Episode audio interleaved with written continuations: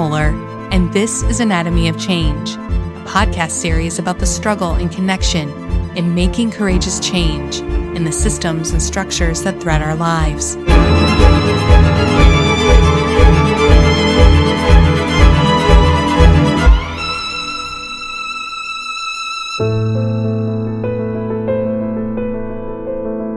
On this episode, we pick up where we left off, and we explore the impact of social media and platforms. Are we becoming more siloed between the echo chambers and bubbles? A portion of this episode was taped in December, and then January 6th happened with the insurrection at the Capitol. The conversation we had started centered around the very fractures that we no longer can turn away from. You'll hear the discussion of the before and after. Have the questions changed or just become more urgent? I do believe that social media and these so-called platforms are responsible for a lot of this segregation and divisiveness in the society today. By the nature of their algorithms and their growth objectives, they create these thought bubbles and they create what we call echo chambers. And why is that? It's very simple. What is the number one objective of any commercial enterprise, under a capitalist system? Is growth. What does growth mean? Growth means more subscribers, and you see that as the number one metric. 100 million new subscribers in, past year, or in the case of TikTok, hundreds of millions of subscribers in the past year.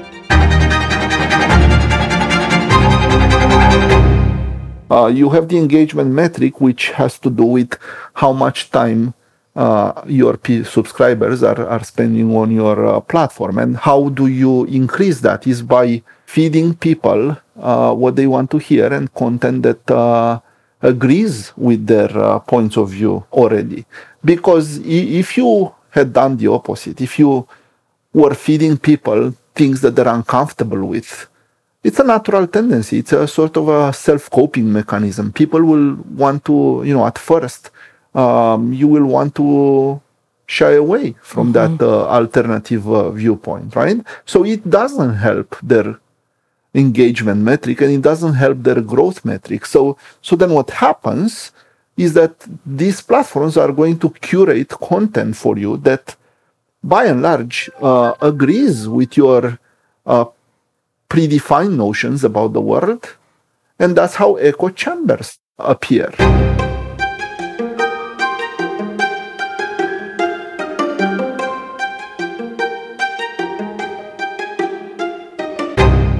Divisiveness is promulgated by people not being aware of what happens outside of their bubble, and they thinking that they are the owners of the universal truth, and my bubble is how it is, and nothing else matters, and nothing else is true, right?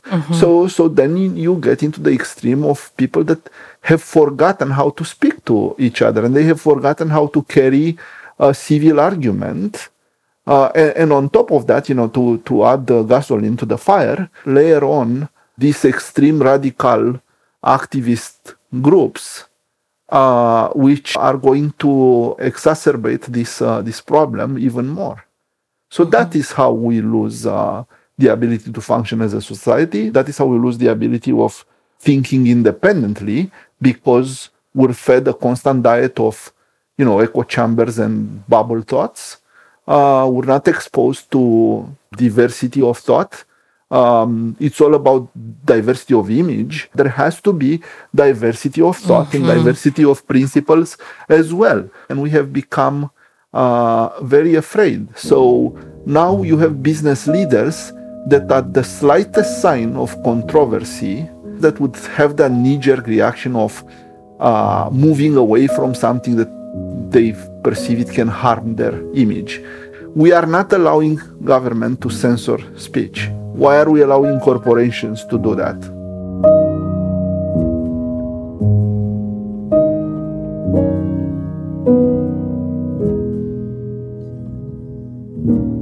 One of the biggest questions, it seems, that draws so much confusion is the definition of a platform and the difference between a publisher, an editor, or a generator of content. In order to be a platform, you have to be a conduit. We have to agree on that. That's the definition of a platform. Platform is just a conduit. It's not a generator. Facebook and Twitter, they stayed away, no matter what, from generating their own content. Because, in doing so, they would be immediately labeled like content providers or news or media organizations, and they would lose their status of platforms, right? So they recognize that the generators of content are the people, which we know in Facebook or Twitter, the people generate that content, or other organizations that are on that platform and, they generate content, and then that content is being distributed through this conduit of the platform. But it's the moment that they start to tinker with how that information flows that we have to ask ourselves, are they still platforms? If we have a pipe that carries water to, let's say, villages, and it's just a neutral thing. You can look at it. It's the water pipe that's carrying water to two villages or two communities, right? And then somebody comes in from whoever, it might be the owner of the water pipe, doesn't matter really. And then they tinker with that pipe and they change the flow. And all of a sudden you have one community, one village receiving 90% of the water and the other receiving 10%. Is that still neutral? Is it still a neutral pipe or a construct? No, it's not. Now we're taking sides. Okay, so when we're taking sides and we are selectively editing and censoring content in the pursuit of one point of view versus another, then we have ceased to be a neutral platform and we have become the biased platform. And that is why you have people that are abandoning these platforms because they feel discriminated against. So they are abandoning these platforms and moving to alternate outlets. And is that a good thing or a bad thing? The answer is it depends. If those alternate outlets are just going to be a replica of Facebook or Twitter, just on the other side of the political discourse, no, they're not any better. They will be the same problem, only flipped on its head. Okay, but if those other outlets will allow diversity of thought and diversity of principles and will allow debate and arguments and they will allow, the bell curve of opinion, then they will be successful and they will thrive. Otherwise, they will just be yet another echo chamber. The First Amendment protects companies like Facebook, Twitter, and Parler, allowing them to moderate against illegal content and legal content that is abusive, such as terror propaganda. And that brings us to a startling reality right now.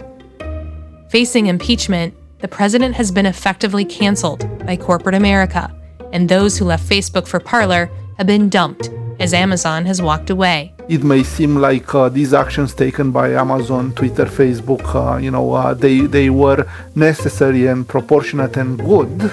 But guess what? If you created these mechanisms that can be weaponized at corporate level to shut down and censor parts of the society, you're gonna be on the receiving end of that when the political winds shift. The moment you start moderating, you open the door for people to complain about being moderated and other people to complain about not moderating enough. So it will never be good enough. And this brings us to the acknowledged gaps. Internet companies do not have a common framework for how they protect against abuse, but not infringe upon freedom of expression. Tech is dynamic, and meeting the expectations of users to moderate just right will be imperfect. Back in February of 2020, Facebook released a white paper laying out an approach and questions to resolve for regulation. In it, a call for common frameworks between internet companies for regulating harmful content by articulating clear, predictable, and balanced ways for government, companies, and civil society to share responsibilities and work together. Without these frameworks, what Romeo shares next is not hard to imagine. that a growing number of Americans may draw the same conclusion. What is happening is that we have corporations substituting themselves for due process. They are clear that for the next 4 years at least, they will be subject to a regular scrutiny that is going to come from the Democratic Party and from the Democratic House. So then they have preemptively positioned themselves allies of that political party and the left by basically banning everyone else to the right. There has to be some limits, but they should be, so uncontroversial that, no one can, very, very, very small percentage. So if we only eliminate the 0.01% of at the extreme ends of the bell curve, that would be uncontroversial, right? But when you start to eliminating the 1% or the 5%, it becomes very controversial.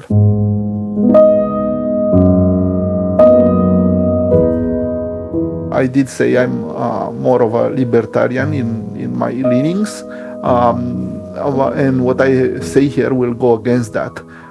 There has to be an element of level playing field. A level playing field means not giving undue advantages or influence to one side versus the other. It's a slippery slope to start asking the platforms to censor things. Because the moment you start doing that, the sky is the limit, okay? We can start shutting down things that we are not comfortable with, and by virtue of the law and virtue of the Constitution, the government cannot suppress free speech and they cannot suppress viewpoints. But you know what they can do? They can use these platforms that today have an outsized influence on speech. They can use these platforms as their arm's length organization to do just that. There is an aspect of the online that should be subjected to the same principles of, freedom of assembly and freedom of speech. So if today we do more of the assembly online than we do it in real life, it is the public square now. It has become the new public square. Do you not think that it should be protected by the same type of amendments? I personally believe that those amendments, and probably a U.S. Supreme Court case is overdue, but I think that those amendments should be expanded on or elaborated on to clarify that they also apply to the new public space, which is the online in a sense, right? Yeah. So I think this is the conundrum.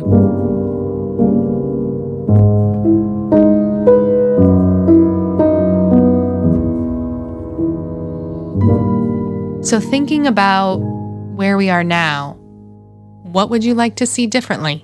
The ideal platform is the platform that allows all aspects of the bell curve with the good and the bad. A broad interpretation of the Constitution that would be more updated to 21st century, I think it would be uncontroversially regarded as a bad act, canceling, Trump and taking Parler offline and so on, right? And why I say that, so I'm going to direct listeners to a very instructive case from the U.S. Supreme Court, which is Marsh versus Alabama. Marsh versus Alabama, 326 U.S. 501, was a case decided in 1946 by the United States Supreme Court, in which it ruled that a state trespassing statute could not be used to prevent the distribution of religious materials on a town's sidewalk, even though the sidewalk was part of a privately owned company town. So the whole town was owned, built by the company, operated by the company, managed and administered by the company. It was their property. And, it was to host people that worked for the company in that area and so on, right?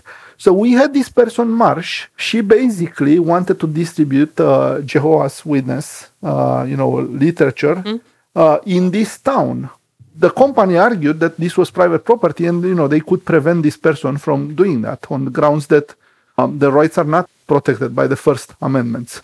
Well, the Supreme Court basically ruled that even though the town was owned by a private company, it was open for use by the public and thus it became limited by the constitutional rights of the people that were using the town in that sense.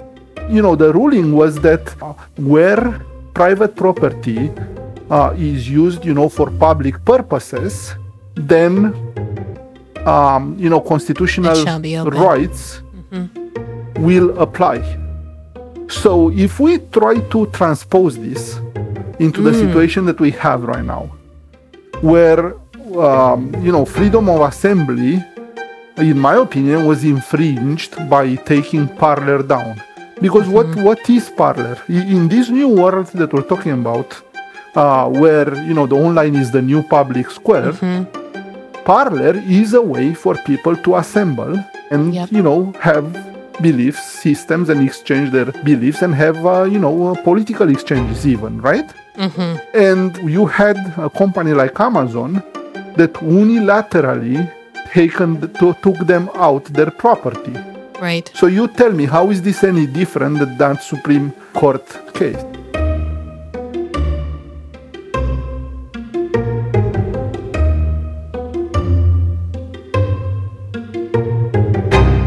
Talking about earlier, what are the considerations that we should be thinking about in the business model itself? Advertising profiles, they're being used to curate content. I should have a say in whether that type of curating and that type of shaping information that's directed to me, am I okay for that to happen to me, or am I not okay? We should allow people to make those decisions. It has been said time and time again that it's not right for Facebook and Google to make money out of people's engagements with, let's say, a news media organization on their platform, without that media actually making any money, or making very little money in any case, from the content they themselves have generated. It goes back to the problem that we identified early on when we said news organizations nowadays, they do not have the financial muscle anymore to be truly independent. So here's an easy fix. Let's make sure that we quantify all this engagement that happens on social media and has to do with news content, and let's make sure we pay the true creators for that. So most of the money there should go to the actual content generators. So, and then you will see that there's going to be huge revenue streams that are to go to journalistic outlets. They don't have those revenue streams today. They are deprived of them. You know, but with a change like that, then they will have them, and they will be in position to be independent again. Interesting. We should also give these platforms an opportunity to grow and make money and turn a profit in a healthy way and in a moral way. So what I mean by that, today we have this situation where everybody expects everything for free, air quotes. So we expect that we're going to go there and we're going to create an account and we have access to all the services and I'm not paying for that and it's all free, right? So that's a wrong expectation to be had. If we have that expectation, and it's unfortunately an expectation that these platforms have pushed on us. So if we have that expectation, then it only follows that with such a business model, these platforms have to make their money elsewhere, and they will make their money by productizing the people. Mm-hmm. That's an unfair business model. It's unfair to the people and it's unfair to the service providers themselves. If they had a different way to get revenue streams that would be based on just a pure service that they sell to the people, and they would not have the same major incentive to get financial growth through these other means. Platforms like this that have an outsized influence over the society at large, this type of business model is damaging. Mm-hmm. So how do we adjust and how do we allow these platforms to continue to flourish? Because, again, this is a concept of a level playing field. It should be a level playing field for all actors.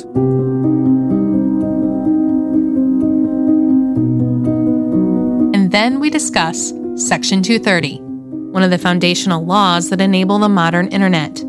Without it, companies could be held legally responsible for everything people say. It is the full circle on this debate. Private companies can create rules to restrict speech if they so choose. This is why Facebook and Twitter ban hate speech. even though it is legally permitted in the United States. These moderation rules are protected by the First Amendment. In my opinion, 230 is a good thing. In the grand scheme of things. Mm-hmm. For true platforms, they should be sheltered from liability for the things that their users do there. And of course, there's always limits to that. So if somebody is advocating for, criminal acts, mm-hmm. but they should not be sheltered if they cease to behave as platforms. Then, if they become, editors or publishers, then they should be treated as such. Section 230 should not be abrogated. It should actually be extended and clarified to mean that those protections only apply in the case of the platforms behaving as platforms. So we should articulate what that means. Mm-hmm. If we manage to redefine Section 230 like that, you would see an instant stop, a hard stop to all this censoring of speech. You will see an instant stop to the platforming, to the cancel culture. There will be no more incentive for any activist groups to pursue that. What would you like to end with? It has become acceptable in the past 10 years, I would say, for these extreme forms of cancel culture and deplatforming and so on to take hold. So I think maybe we may have already lost the battle for some generations, but I don't think we have lost the battle for all generations. If we prioritize feelings at the expense of facts and free speech, we're going to end up with uneducated people that are not going to be able to have that critical thinking. When we abrogate that responsibility for ourselves and we allow others to make decisions for us and allow others to think for us, that is when that battle is lost. You have to be looking for alternate sources of information. And I know, people that might be listening to this, right away they will say, oh, here's another conspiracy theorist amongst us. The labels can be thrown around all day long. But the point is, when you rely on news that are curated for you, you lose the ability of critical thinking. People have to actively seek different viewpoints and different news sources and different media outlets. And sometimes it may even mean going to the propaganda arms of your enemies. Mm-hmm. Channels like Russia Today or, China Xinhua agency. Because sometimes they will tell you about true facts. It's their propaganda, mm-hmm. yes. It is their propaganda, but you will learn about true facts that you are not getting anywhere else. The same way we got true facts from Voice of America that we weren't getting from our own regime mm-hmm. or government. So again, why people are losing this ability of critical thinking is because people are relying too much on media and news content that's curated for them. Next time on Anatomy of Change. Do we want to go back to January 6th? Did the president incite violence? If you're telling someone day in, day out, that the candidate they voted for is a Russian stooge, how do you think they're going to take that? They're basically going to become more radicalized and they're going to become more angry and they're going to become more ready to do mayhem.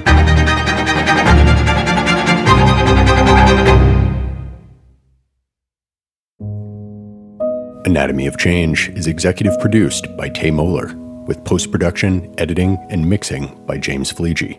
Special thanks to Romeo, TM, and AT. The original series music, titled Reborn, was composed by Adrian Berenguer. Additional music featured in this episode by Kadir Demir, the David Roy Collective, Philip Daniel, and James Fleege. Our website, where you can listen to all episodes, music, and artists featured, and find companion content, is anatomyofchange.org.